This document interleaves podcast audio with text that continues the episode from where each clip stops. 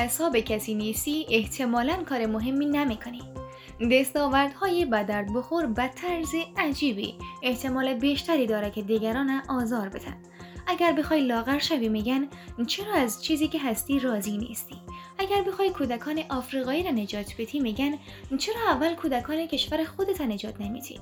اگر بخوای با درمان سرطان فکر کنی میگن تا به حال کجا بودی؟ هر کاری که بکنی بالاخره کسی را آزار میده.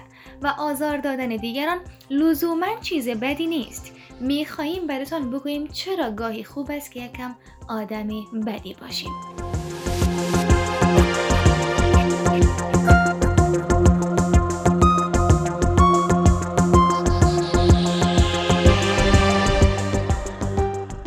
قاعده اول. چیزهایی هست که از احساسات دیگران هم مهمتر است. یکی از دلایلی که آدم های موفق گاهی بد به نظر می‌رسن این است که اونها یاد گرفتن داخل این دنیا چیزهایی هست که از احساسات دیگران مهمتر است. ما قسمی کلان میشیم که آدم های خوب و مهربانی باشیم. خوبی و شفقت به بهترین شکل ثبات وضعیت را حفظ می‌کنند آدم های خوب به خوبی می‌فهمند که چه چیزهای دیگران را ناراحت می‌کنند و از او چیزها دوری می‌کنند که البته اگر بخواهی به هر چیز مهمی دست پیدا کنی کمی دست و پا گیر میشن اگر هدف تو مأموریت تو این است که دنیای بهتری خلق کنی و یا رهبری کنی تسلیم شدن در برابر دقدقه های احساسی دیگران تو را فلج و نابود می‌کنه. رهبری که نتاند تصمیمات سخت بگیرد پس نمی‌تونه راهبری و هدایت درستی انجام بده. هنرمندی هم که مایه ناراحتی کسی نشه پس نمی‌تونه کسی دیگری را هم جذب کنه. البته حرفم این نیست که اگر بد باشی موفق میشی. اما اگر حاضر نباشی گاهی خوبی نکنی و یا خوب نباشی راه تقریبا همیشه به بیراه میره.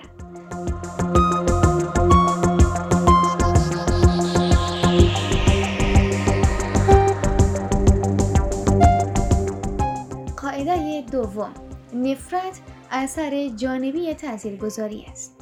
حتی وقتی آدم های مختلف یک جمله ثابت برای صفحه مانیتور را می‌خوانند ممکن است برداشت های مختلف و حتی نادرستی داشته باشند.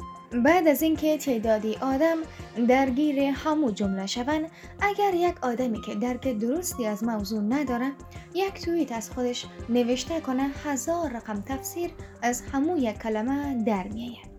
میشه از همه این مشکلات خلاص شد.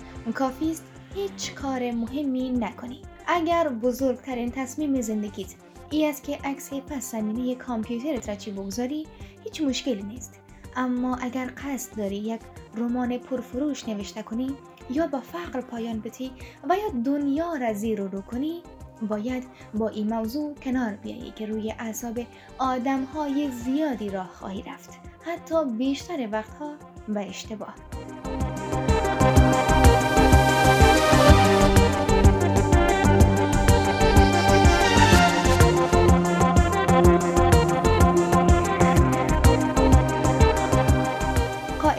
سوم. اینکه کسی ناراحت شده دلیل نمیشه حق با او باشه. موقعیت را به یاد بیار که عصبانی بودی. در وقت عصبانیت چقدر باهوش رفتار کردی؟ خشم یک پاسخ احساسی است و فوقالعاده هم احمقانه است. تقریبا هیچ وقت متناسب با موقعیت نیست و لزوما هم حق و عادلانه نیست. یک حس گذراست و مثل هر حس گذرای دیگر.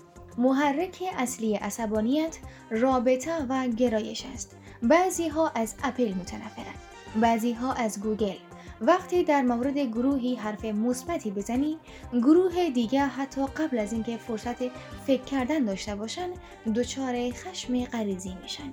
متاسفانه تقریبا همه آدم ها همین رقم هستند مگر اینکه واقعا تلاش کنند که نباشن. که ما را به نتیجه مهمی میرسانند مراعات کردن خشم دیگران یعنی تسلیم شدن در برابر احمقانه ترین بخش طبیعت انسان. تنها راهی که دیگران را ناراحت نکنی ای است که هیچ کاری هم نکنی. بیشتر ما میترسیم که دل دیگران را به درد بیاریم. وقتی دیگران را ناراحت می کنیم همیش به دنبال این هستیم که به شکلی توجیهش کنیم. دوست داریم دل کلگی را به دست بیاریم و کلگی ما را تایید کنند. و حتی یک انتقاد از بین صدها تعریف و تشویق مثل وزنه روی روان ما سنگینی می کند. راستش این نشانه خوبی است. این یعنی تو واقعا آدمی بدی نیستی. پس وقتی که یک کمکی لازم است بد باشی و خوبی نکنی نترس.